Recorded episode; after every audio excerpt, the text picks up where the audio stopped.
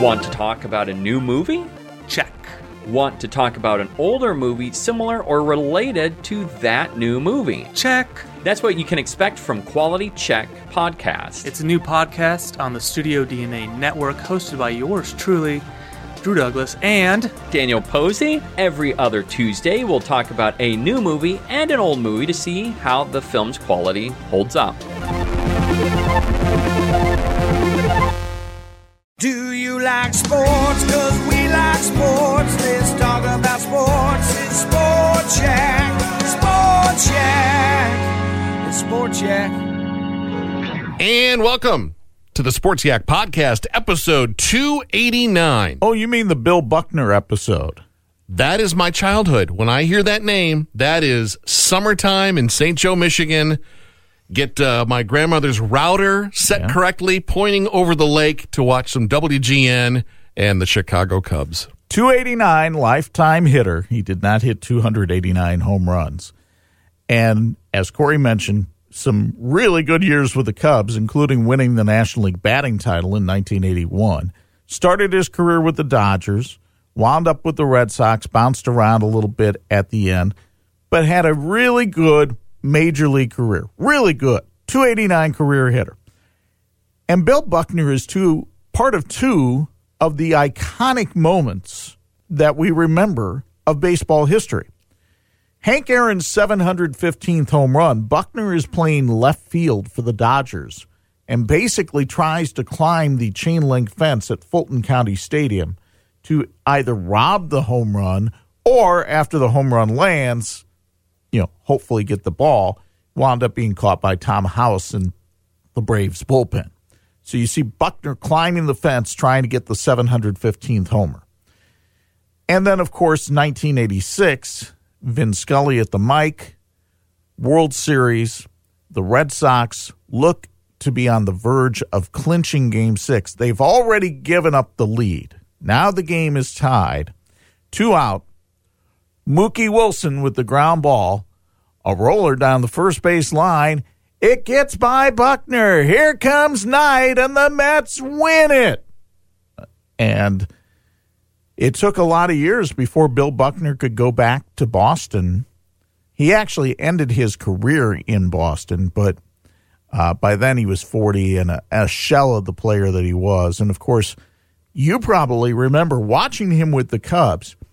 It always seemed like both of his ankles were bad. Like, how in the heck does this guy play? Because it looks like he's walking on eggshells constantly. But what a gamer.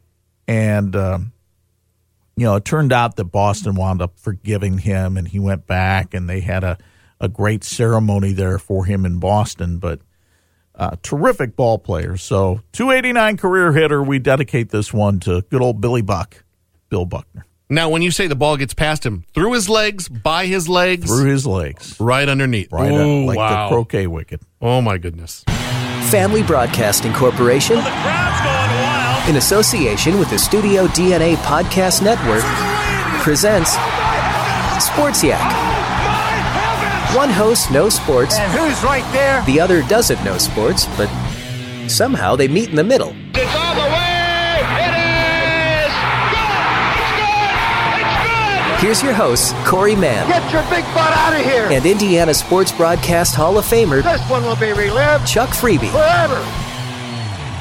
All right, well, let's start this episode with Notre Dame basketball. What do you got? Who would have thunk it back when Notre Dame was three and nine, or excuse me, three and eight at one time, that Mike Brey's team would be within spitting distance of the 500 mark. They've won six of their last eight. And Nick Djogo with 18 points last night. Nobody saw that one coming, but he winds up uh, with a really good night offensively. Kept the Irish in it in the first half. Then Nate Laszewski had a pretty strong second half. And Notre Dame beats a very stubborn and undermanned Miami team, 71 61 at Purcell Pavilion. Yes, it's a 10 point margin. It should have been a lot easier than what it was. Notre Dame did not necessarily play well last night, but they played well enough to win. And so they now have a 9 and 10 mark overall, 6 and 7 in the ACC, and they have six games left, Corey. And there are some people out there, some Irish fans, the optimists in the group, who say, Well, can they make the NCAA tournament? And then there are some like me who say, let's just see if they can get over 500 first before we start that NCAA tournament talk. They have Clemson coming in on Wednesday night. Pretty good team. I think the Tigers are 13 and 5. They've been winning some games that they probably have no business winning. And when you see teams like that, you think, well, maybe they're one of these teams of destiny, or maybe it's their year. And Notre Dame, of course, hasn't won games like that this year. Of the six games remaining, two are against teams that, in my mind, there's no question Notre Dame should beat. North Carolina State and Boston College are both not very good this year. You should be able to beat them. Florida State has a number in front of it, so we know Notre Dame's not going to win that game because they never beat ranked teams, or at least never in the last three years. So that would be two and one. Two and one from nine and ten, that puts you at eleven and eleven. So the swing is those three other games that they have um, with teams like Louisville and Syracuse and Clemson. And how will Notre Dame do in those games will likely determine its fate for the postseason. Did Jack Nolan drop March 6th on us, or did I read that? Is that his final, what could be his final regular season game? That would be the final regular season game, yes. And then right now, the plan is still to play the ACC tournament. Okay. Obviously, it's one of those years, Corey, and anything can change. Okay. But right now, the plan is that they would play the ACC tournament. I've been hearing about this team up in uh, Ann Arbor that's starting to play again. They sat for 23 days. That seems like a lifetime, doesn't it? It sure did. And uh, it actually raised my eyebrows when I was kind of thumbing through my computer on Sunday morning. I said, well, who's playing college? Oh, Michigan's playing today. Michigan's actually going to play a game today. Ranked number three. A lot of people penciled them in as the number one seed. They've been sitting atop the Big Ten standings. You can't really fall in the Big Ten standings if you don't lose. You can't lose if you don't play. And so the running joke was kind of, well, Michigan's got this thing figured out. You win a bunch of games early and then you just sit. But they had to come back sometime and play, and they came back with a road game at Wisconsin, which traditionally has not always been the easiest things for teams to do. But Wisconsin, you asked me early in the year, Corey, my thoughts on Wisconsin Yeah, I think we did an underrated, overrated about them as a whole. And I just there's something about Greg Gard's team this year. You know, in the past, Wisconsin has been one of those tough teams. They just get up in your grill, they defend you well, they play deliberate, and they kind of make force you to play their style of game. It's not necessarily happening this year, and Michigan goes on the road to Wisconsin after sitting for three weeks and wins 67 59.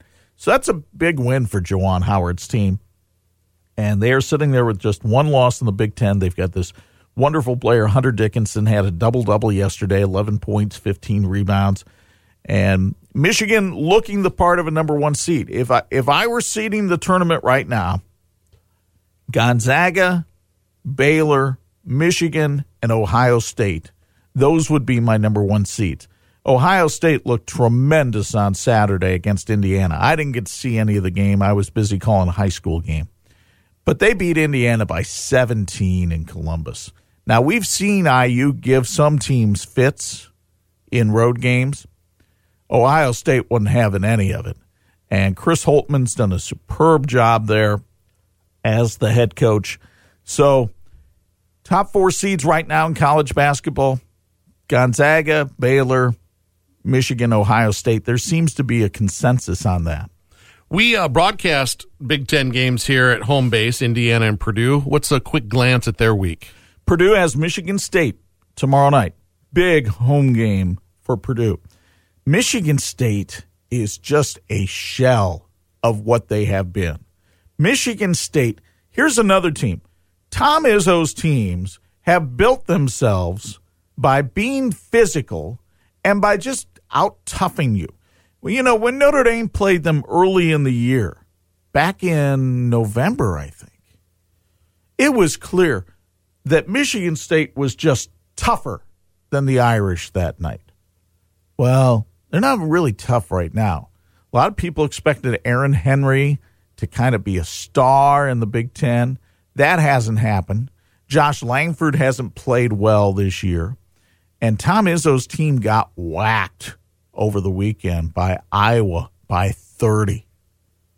By 30. When was the last time you saw a Michigan State team lose them by 30 to anybody? Yeah, I feel like I haven't heard that in a long time. So now they have to go on the road Tuesday night and go to Mackey Arena where Purdue almost never loses. And I that's a game that Purdue can't afford to lose. If if Purdue really wants to be considered seriously as a top 4 seed for the NCAA tournament, they have to win games like that. Right now, the the talk I'm hearing is the Boilermakers would be about a a 6 or a 7 seed for the NCAA tournament. You'd like to move up into that four or five range if you could, but we'll see. Uh, that's what's waiting for Purdue this week, and then Indiana turns around and they've got a game on Wednesday night. I think it's against Minnesota, and you know, as we've said before about Archie's team, you just don't know what you're going to get on a given night. There's no consistency there. Although I did notice Saturday, I'm going through my Twitter feed at night and Trayce Jackson Davis, and I don't know who said this. I don't know if it was said on the national broadcast or if it's something that Archie said to his players, but Trayce Jackson Davis was ticked off because somebody had referred to the Hoosiers as soft. He says, We're not soft. Well, you better show it then, big boy, because right now, this team is, you may not be soft, but you're incredibly inconsistent. So you need to show something when you take on the Golden Gophers uh, Wednesday night at 9. Let's take it up a notch and slide into the NBA. Detroit. You know, who would have thought uh, that the Pistons would be playing as well as they are right now? They had a terrible start, but Josh Jackson with 21 last night, and they win at home against Zion and New Orleans, 123 to 112. And Detroit's just been giving teams fits lately. You know, we, we talked about those two overtime games that they had with the Lakers where they split them. And then uh, last night beating. Now, New Orleans is not, yes, they have Zion, but they don't really have a whole lot else. And they're not what I would consider one of the better teams in the league. Still, those teams have custom- customarily gone into Detroit and fared okay. So the Pistons are playing a little bit better. Bulls play the Pacers tonight that's a big game for both those teams who are trying to to find a little bit of consistency. Again, that that word comes back to us on the basketball court. But the Bulls one night will get 46 out of Zach LaVine, and then the next night they turn around and the Clippers just bury him. So hard to say what you're going to see from Billy Donovan's team. And Nate Bjorkgren had the same problem down in Indianapolis. And one night, you know, Malcolm Brogdon will show up and play great, and the next night not so much. So we'll see how the Bulls and Pacers play out tonight. I believe that game's at the United Center. Did I read a Rose quote over the weekend? He feels he has a better playoff chance with the Nets than with Detroit. Well, Derrick Rose got traded to the Knicks. Knicks, And- I'm sorry. Yeah. Well, he definitely does because the Knicks have played better so far this year under Tom Thibodeau. And that's the other thing. Derrick Rose is reunited with Tom Thibodeau. They had those great years together in Chicago when Derrick was healthy and an NBA MVP. And I think they're hoping that he can lend some veteran leadership to that Knicks team and help rekindle a little bit of magic. But there's no question that over the last decade, Thibodeau has the Knicks probably playing as well as anybody has right now. Now, the problem with Tom Thibodeau teams is he tends to wear out his welcome fairly quickly. I mean, he's very demanding of his players, and you can be demanding of your players, and when they're winning, they see the dividends of that. But if you're demanding of the players and then they're not winning, his words start to ring hollow. You had a couple of games over the weekend, but you've already turned a corner. TV 46 getting ready for this next weekend. Laporte Semi State is where we will be for girls basketball, and that means we'll have Washington and Norwell. It'll be uh, at noon on the IHSAA TV network. That's a pay per view network. We'll show it at 4 on TV 46 Saturday afternoon. We'll also do the game between Carroll and Crown Point for the IHSAA TV network. It won't be shown here locally because not two local teams. Friday night, we've got a good one too. Adams and Riley Adams has won 22 straight in the Northern Indiana Conference, and they take on the Riley Wildcats, who are 14 and 5 right now. Blake Wesley commit to the University of Notre Dame, and I'm sure there's nothing the Cats would rather do than beat their city rivals on their home floor. So that should be fun. Where's that at? That will be at Hadaway Shack, which is the Adams gym. I would talk about the Tuesday night games, but let's be real, kids. Let's look at this forecast that we're looking at right now for the weather. I don't see any way any games are getting played on Tuesday night, which is a shame because there's some good ones on the schedule. Michigan City at Riley, Adams at Mishawaka. Those aren't happening. I, I'm telling you right now, I will be shocked if those happen. On Friday, you were talking about how NASCAR does things backwards, where other sports lead up to the big game, mm-hmm. where NASCAR, they start with their biggest race to kick off their season. That happened over the weekend. Yeah, and here's the problem they had. So, years past, NASCAR would start the Daytona 500 around noon, but they're trying to get a bigger audience on a Sunday. So, you give people a chance coast to coast to kind of get home from church and everything. And they start the greatest spectacle in stock car racing at around three o'clock on a Sunday afternoon. Well, the problem with that is the weather in Florida. What typically happens late afternoon weather in Florida this time of year? And it happened again. So they start the race. There is a huge accident on the 15th lap where the pole sitter gets tapped from behind, spins out, and it takes out about 12 cars, including our boy Ryan Newman. By the way, Tom Rinaldi did a piece on Ryan Newman yesterday, so get your Kleenex out if you want to go back and watch that because um, just talked about the the miracle that happened with Ryan Newman, and not only uh, surviving that horrific accident at Daytona last year, but then being able to walk and drive again. Um, just miraculous. So Tom, as always, did a stellar job with that. And then after this big wreck, here comes the rain, and it about a five hour rain delay.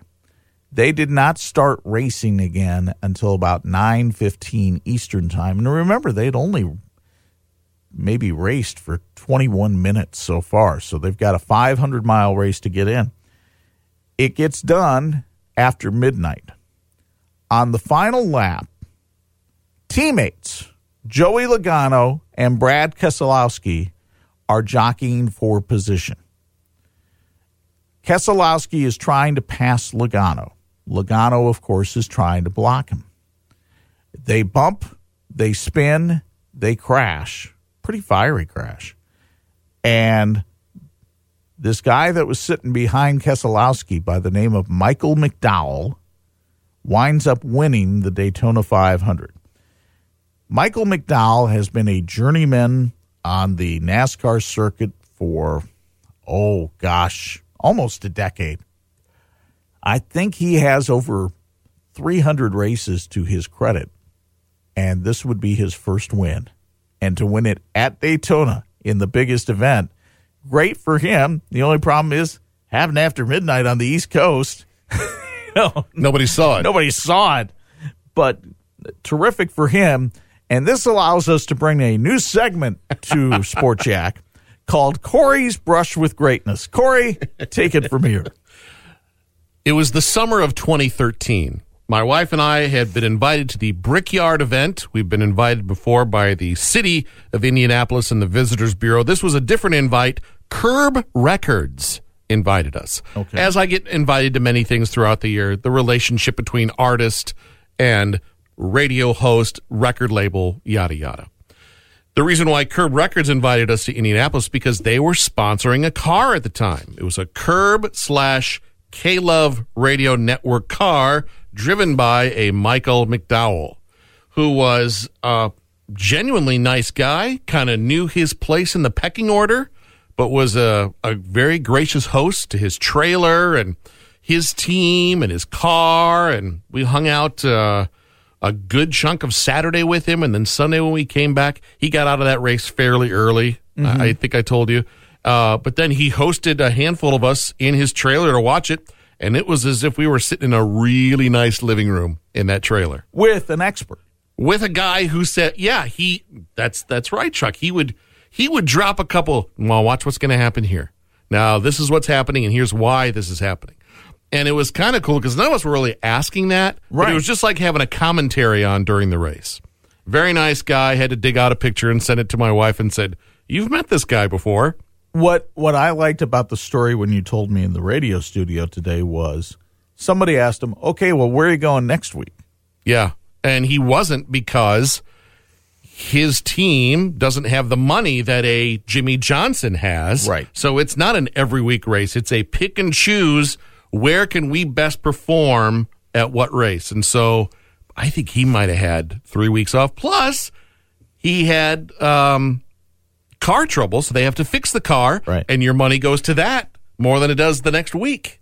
So that was 2013. And that's that's life on the NASCAR circuit. If you don't have one of the big boys behind you, Yeah. like Ryan Newman has Roush Racing, that's that's a good group to be with. You know you're going to be driving every week. Justin Haley out of Winamac, Kaulig Racing, they're making progress, but they're not one of those teams yet that can say, "Hey, we're going to be in it every week." They too have to pick and choose a little bit. And that's the way it is until you can get some wins under your belt. So imagine being Michael McDowell. You really love being a race car driver. You have managed to kind of work your way through all these races over time. And now you finally can say you are a Daytona 500 champion. It's a big deal. Yeah, it is. So that was a it was a very popular win among the drivers. In fact, I think it was Keselowski who said, "Well, if I couldn't win, I'm happy that guy did." Yeah. So Speaking of brush with greatness, also the same weekend, my wife approached a Steve Martin Oh, uh, after his performance Saturday night downtown Indianapolis. He was sitting at the bar by himself, and my wife walked up to him, and she got about mid sentence, and he turned around and he said, "I've already punched out for the night," and that was that. and that's Brush with Greatness on this edition of Sports Yak. By the way, if you want to see that photo, it's at Sports Yak with two Ks on Twitter. If you uh, follow us there. Daniel Berger wins the PGA event over the weekend. Eagled the final hole to take the Pebble Beach Pro Am. Not much to talk about there. Australian Open tennis. I watched some of this over the weekend. I can't even remember the last name of the person that Serena Williams was playing. She's good. She's ranked number seven. She was the number seven seed. Zevarenko or something like that. She's from Belarus. 22 years old, six footer, you know, can move on the court pretty well. Obviously, at six feet, can generate some speed, some power, and took Serena to three sets. But this is what amazes me about Serena Williams. She's 39 years old. She's had kids. She was the idol of this person that she was playing as the girl was growing up and she still moves on the court like a cat. She still plays terrific tennis. And even though she's the number 10 seed and she hasn't won a Grand Slam title in a while, my goodness, she is still a force in this sport. She's in the quarterfinals. I think she plays tonight in the quarterfinals against uh, Simona Halep, who is the number two seed. And I know a lot of you out there aren't tennis fans. I get that. But just appreciate what you have in this this lady who we saw come up at a very young age. I mean, she has really been the dominant force on the women's tennis scene now for what? 20 years. Mm-hmm. 20 years. I'm not going to be able to put this into proper words, but I've been having this thought for a while, and it happened during the Super Bowl. I think it's generational that you and I maybe put a little more emphasis on the age of these players, but I think it's starting to fall to the wayside that you can continue to play if you take care of yourself, Right. if you put in the work. Tom Brady, Serena Williams, Yeah. Drew Brees, even though he's done or whatever. But I mean, some of these guys that are in the NBA that are, you know, you can go Well- back and forth on past your prime or no, they still got game. Look at LeBron. LeBron is at an age where in the past you would have thought Get him out of there. Get, you know, there weren't guys playing at that age in the 80s or the 70s. Mm-hmm. They're playing at that, and he's not only playing well, but the things that he does on a basketball floor outside of the flopping the other night, uh, just amazing. So yeah, we we are seeing this, and I think we've learned a lot more about science, nutrition, Lifestyle. Right. Players are willing to spend money to hire other people to help take care of them. Now, in fairness, the players in the 70s and 80s didn't have that money. They Right. weren't getting paid that kind of scratch. So they couldn't do those kind of things. If you did nutrition or if you did weightlifting, that was pretty much on your own. Well, now with the salaries these people make, they're smart. They're like, I can continue to make this kind of money Yeah. if I spend some of it to hire some people to help me. I think of the, immediately of that Bulls documentary and the trainer, Michael's trainer, who went from you've got a basketball body and we've got to get you to a baseball body. Then when you come back to basketball, we've got to get you back to that body because it ain't going to work with the baseball body. Right. And I realized that was happening in the 90s. And, and that's kind of the, the late 80s and the 90s is kind of when you started to see these seismic shifts in salaries being paid out to people. But kudos to the people like Brady, like Serena, like LeBron, who realize I'm at the top of my game. And in order to stay there, because somebody's always challenging you. Yeah. Going to have to pay the price, literally. exactly. So, but that was that was just one thing that fascinated me over the weekend in watching Serena play. You know, everybody in the house, and I, I'm watching it with basically four women. They're like, you can't tell the difference between the 22. You couldn't tell who was 22 and who was 39. Yeah. And her bad day yeah. is is uh, for the rest of us like we'll ever get to that level. But And then finally, congratulations to Penn's hockey team. They win the Michiana High School Hockey League Championship yesterday. Ethan Matthews with an overtime goal on an assist from my neighbor, Riley Planey. Uh, 4 3. I was shocked to learn that is the first time that Penn has won the Michiana High School Hockey League title. Adams, St. Joe, Riley have been dominant teams over the years. But Penn beat your boys from Lakeshore St. Joe yesterday, who had a very good season. In fact, I think they were the number one seed going in. that'll happen sometimes.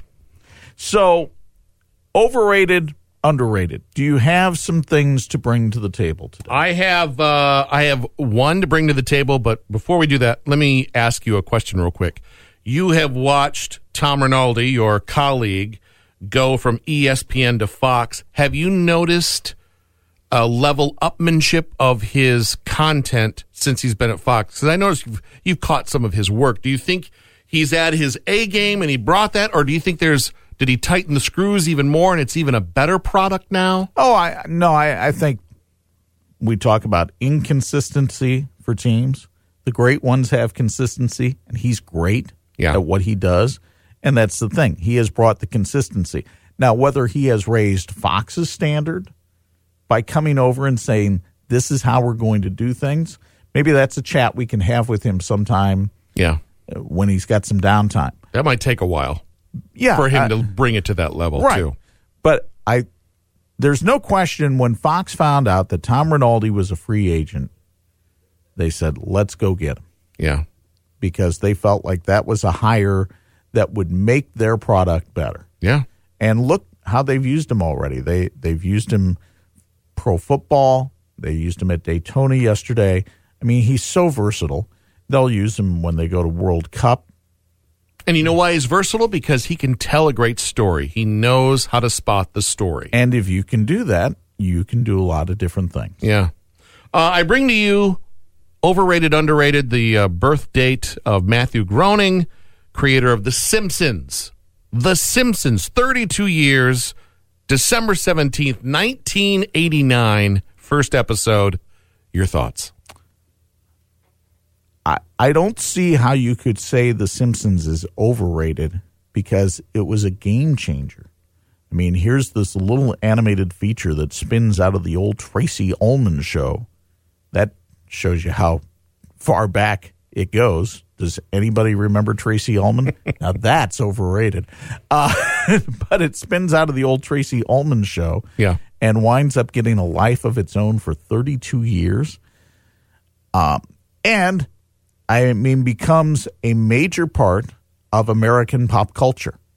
I think there are so many elements of that show that whether you know it or not, you kind of relate to every day, whether it's just the simple do when something goes wrong mm-hmm. that you'll hear people say, or the recognizability of the characters. You did a little thing with Melanie and myself on the show today, and you weren't necessarily going through the major characters of the show, but you kind of know who they are. Yeah. And even if you don't know exactly what their name is, you certainly know who you're talking about. Mm-hmm. Like Homer's neighbor. Maybe you don't know for sure that that's Ned Flanders, but once you hear Ned Flanders, you know exactly who that is and what that looks like. That's right. Yeah. How, what was, what did we kind of round up the math? 600 plus episodes? Easily 600 episodes. Yeah. And if you've got Disney Plus, to go back and watch a little bit of season one, just how it looks to the polished diamond that it is Mm-hmm. Oh, yes. now. Uh, it's and it's still pretty funny. But that's that's what resources will give you. yeah, And and that's the other thing. Now, in some ways, it's it's probably easier to write a script for just voice acting and animation than it is for uh, actual live presentation or live to tape presentation. Mm-hmm. But that said, they still churn out. I mean, there's a ton of jokes in there. There's a ton of jokes. yeah. And you know, some people could the, the argument like we're doing in this segment here could be maybe they've gone past their prime. I still think that it's high quality stuff. Mm-hmm. I think other animated shows have come and gone that they've tried really hard Yeah. and it doesn't work. But Simpsons just has something, and it's figured out its way to right there in pop culture history. Absolutely. So I I would say probably slightly underrated. Okay. Maybe doesn't get all the credit that it deserves, and it deserves a lot. Mm-hmm. What say you? I'm uh, in agreement with you today. I am in total agreement with you. I'm going to throw out a musical artist uh, who will hopefully be performing in the South Bend area in the summertime that I do not think that we have done this segment with. And that is one Mr. William Joel. You may know him better as Billy Joel. Billy Joel to his friends. Mm-hmm. I would say another right down the middle. He, uh, I did something on Facebook the other day on my page of like, would name an artist that you're still excited about if they were to put out something new. Mm-hmm. And um, a lot of people chimed in, but n- no one said Billy Joel. But he even knows that. He even knows that, like, my catalog speaks for itself. That's, That's, what not people what his want to show hear. is anymore. Yeah. Yeah, and and he's kind of I've heard him actually say, I don't know that I've got anything to say anymore that would be worthy of writing a song for, but those songs stand the test of time. My goodness. Yeah.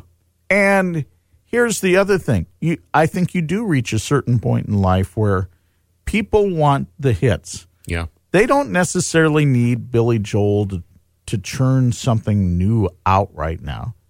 When they go to a Billy Joel concert, it's to remind them of good times they've had in the past. Mm-hmm. And And he's still got his fastball by the way. well, that's the thing. I mean, you know, Sinatra towards the end was not that was not frank. Yeah. That that was not good at the end. And I'm not saying the end is anywhere near for Billy Joel. But you hear him sing today, you hear him play today, he's still got it. Yeah. He's still got it. I would agree with you right down the middle. I don't think he's overrated. That catalog of his is one to behold, mm-hmm. and he churned out some hits. I don't think there's any way you could say he's underrated. No. So I would go down the middle with Billy Joel. I got a good grade one time and my reward was it's still rock and roll to me the 45. Nice. So every time I hear that song, I think of somebody in the family driving me to Sears in Benton Harbor, their little 45 display and getting to pick out. It's still rock and roll to me. You mentioned Sears. Uh, ESPN did something on this Saturday morning. I don't know how many of you watch the ESPN Sar- Sports Center on Saturday morning. I usually do while I'm waiting for the 46th game of the week to come on.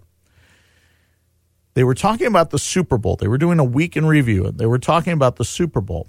And they were talking about some of the ads that ran on the Super Bowl. Think about the ads that ran on the Super Bowl in 2002.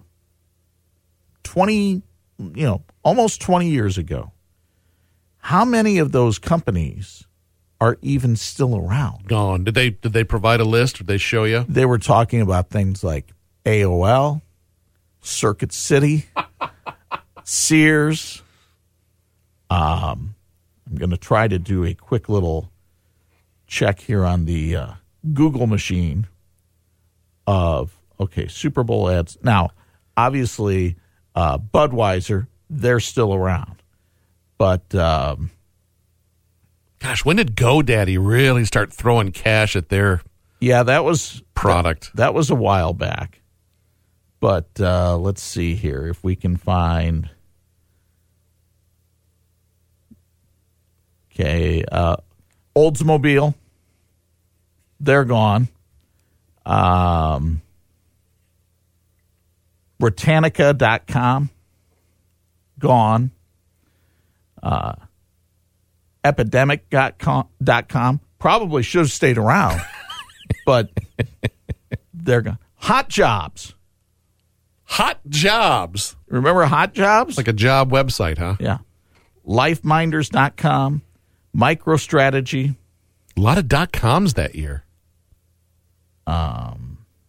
Okay, and that was just 2000. Let's, and of course, you kind of expect it for 2000 because, well, that's now uh, a lot of films that were being advertised Spider Man, Blade 2, Austin Powers and Goldmember. Uh, Pepsi bought a lot of time. Yahoo was was a big advertiser. Yahoo! In 2002. But Fascinating. it, it was kind of interesting to hear all these ad companies, and these companies are all out the door. Speaking of old advertisements, uh, shout out to Chuck for sending me the Aerosmith with special guest Rush at the Morris Performing Arts Center. Advance tickets on sale, just five fifty a ticket. Five dollars and fifty cents. What year was that? 70 79. 79. Yeah. so, kids, if you're wondering why your parents are the way they are, it's because they were able to go to things for a much cheaper price than you can now. Yeah, yeah. I remember trying to tread lightly, asking my parents for I think it was eleven dollars to see REO Speedwagon at Notre Dame. My older friends are going, and I can ride with them, but I need eleven dollars. Wow, eleven dollars. Let me check my wallet.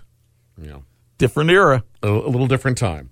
Uh, hit the subscribe button so you never miss an episode of Sports Yak. Maybe tell a friend, slide them an episode, see what they think. You're on Twitter, right? Oh, I am at 46 Sports. Stay off the bypass. Me too. It's Sports Yak with two Ks, and my name is Corey. Until next time, Yak fans, Ooga looga, Billy Buck. right between the legs. We've had some fun, yeah, the show is done. Now we gotta run.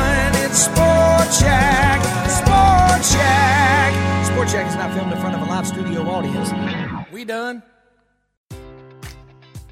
Enjoy all your favorite sports like never before at BetMGM. Sign up using code CHAMPION and receive up to $1,500 back in bonus bets if you don't win your first bet. When you register with BetMGM, you'll get instant access to a variety of parlay selection features, live betting options, and the best daily promotions in the business. And with BetMGM at your fingertips, every play and every game matters more than ever. Remember to use code CHAMPION and receive up to $1,500 back in bonus bets if you don't win your first bet. Place your money line, prop, or parlay bets with the king of sportsbooks today. BetMGM and GameSense remind you to play responsibly. See BetMGM.com for terms. 21 plus only, Virginia only. New customer offer, subject to eligibility requirements. Rewards are non withdrawable bonus bets that expire in seven days. Gambling problem? Call 1 800 Gambler. Promotion, promotional offer not available in Washington, D.C.